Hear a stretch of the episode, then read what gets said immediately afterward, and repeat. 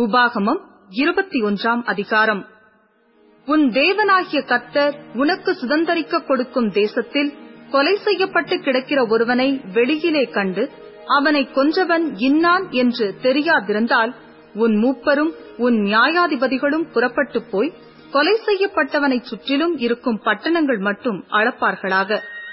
கொலை செய்யப்பட்டவனுக்கு சமீபமான பட்டணத்து மூப்பர் வேலையில் பண்படாததும் நுகத்தடியில் பிணைக்கப்படாததுமான ஒரு கிடாரியை பிடித்து உழுது விதையாத தரிசான பள்ளத்தாக்கிலே அதைக் கொண்டு போய் அந்த பள்ளத்தாக்கிலே அதன் தலையை வெட்டி போட கடவர்கள். உன் தேவனாகிய கர்த்தர் தமக்கு ஆராதனை செய்யவும் கர்த்தருடைய நாமத்திலே ஆசிர்வதிக்கவும் லேவியின் குமாரராகிய ஆசாரியரை தெரிந்து கொண்டபடியால் அவர்களும் அத்தருணத்தில் வந்திருக்க வேண்டும்.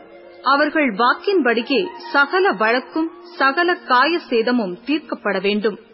கொலை செய்யப்பட்டவனுக்கு சமீபமான பட்டணத்தின் மூப்பர் எல்லாரும் பள்ளத்தாக்கிலே தலை வெட்டப்பட்ட கிடாரியின் மேல் தங்கள் கைகளை கழுவி எங்கள் கைகள் அந்த ரத்தத்தை சிந்தினதும் இல்லை எங்கள் கண்கள் அதை கண்டதும் இல்லை.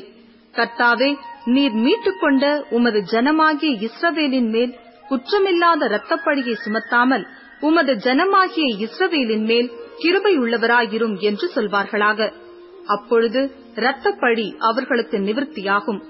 இப்படி கர்த்தரின் பார்வைக்கு செம்மையானதை நீ செய்வாயாகில் குற்றமில்லாத இரத்தப்பழியை உன் நடுவிலிருந்து விலக்கிப் போடுவாய்.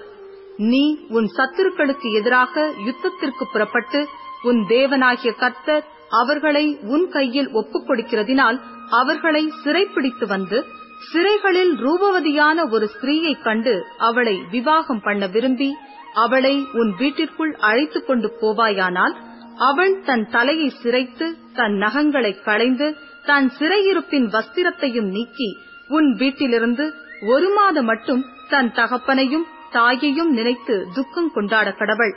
அதன் பின்பு நீ அவளோட சேர்ந்து அவளுக்கு புருஷனாயிரு. அவள் உனக்கு மனைவியாயிருப்பாள். அவள் மேல் உனக்கு பிரியமில்லாமற் போனால் நீ அவளை பணத்திற்கு விற்காமல் அவளை தன் இஷ்டப்படி போக விடலாம் நீ அவளை தாழ்மைப்படுத்தினபடியினால் அவளாலே ஆதாயம் பெறும்படி தேட வேண்டாம். இரண்டு மனைவிகளுடைய ஒருவன் ஒருத்தியின் மேல் விருப்பாயும் மற்றவள் மேல் வெறுப்பாயும் இருக்க இருவரும் அவனுக்கு பிள்ளைகளை பெற்றார்களேயாகில் முதற் பிறந்தவன் வெறுக்கப்பட்டவளின் புத்திரனானாலும் தகப்பன் தனக்கு உண்டான ஆஸ்தியை தன் பிள்ளைகளுக்கு பங்கிடும் நாளில் வெறுக்கப்பட்டவரிடத்தில் பிறந்த முதற் பேரானவனுக்கு சேஷ்ட புத்திர சுதந்திரத்தை கொடுக்க வேண்டுமே அல்லாமல் விரும்பப்பட்டவரிடத்தில் பிறந்தவனுக்கு கொடுக்கலாகாது. வெறுக்கப்பட்டவரிடத்தில் பிறந்தவனை சேஷ்ட புத்திரனாக அங்கீகரித்து தனக்கு உண்டான ஆஸ்திகளிலெல்லாம் இரண்டு பங்கை அவனுக்கு கொடுக்க வேண்டும். அவன் தன் தகப்பனுடைய முதற் பலன். சேஷ்ட புத்திர சுதந்திரம் அவனுக்கே உரியது.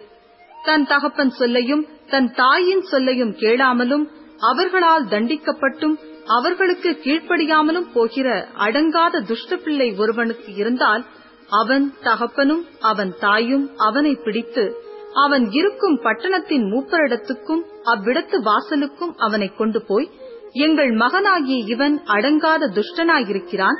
எங்கள் சொல்லை கேளான். பெரும் தீனிக்காரனும் குடியனுமாய் குடியனுமாயிருக்கிறான் என்று பட்டணத்தின் மூப்பரோடே சொல்லுவார்களாக.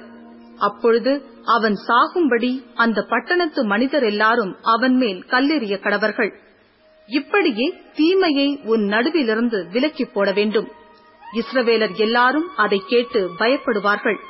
கொலை செய்யப்பட ஒருவன் மேல் சாவுக்கு பாத்திரமான பாவம் உண்டாயிருக்க அவனை கொலை செய்யும்படி மரத்திலே தூக்கி போடுவாயானால் இரவிலே அவன் பிரேதம் மரத்திலே தொங்கலாகாது. அந்நாளிலேதானே அதை அடக்கம் பண்ண வேண்டும்.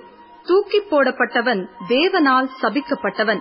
ஆகையால் உன் தேவனாகிய கர்த்தர் உனக்கு சுதந்திரமாக கொடுக்கும் உன் தேசத்தை தீட்டுப்படுத்தாயாக.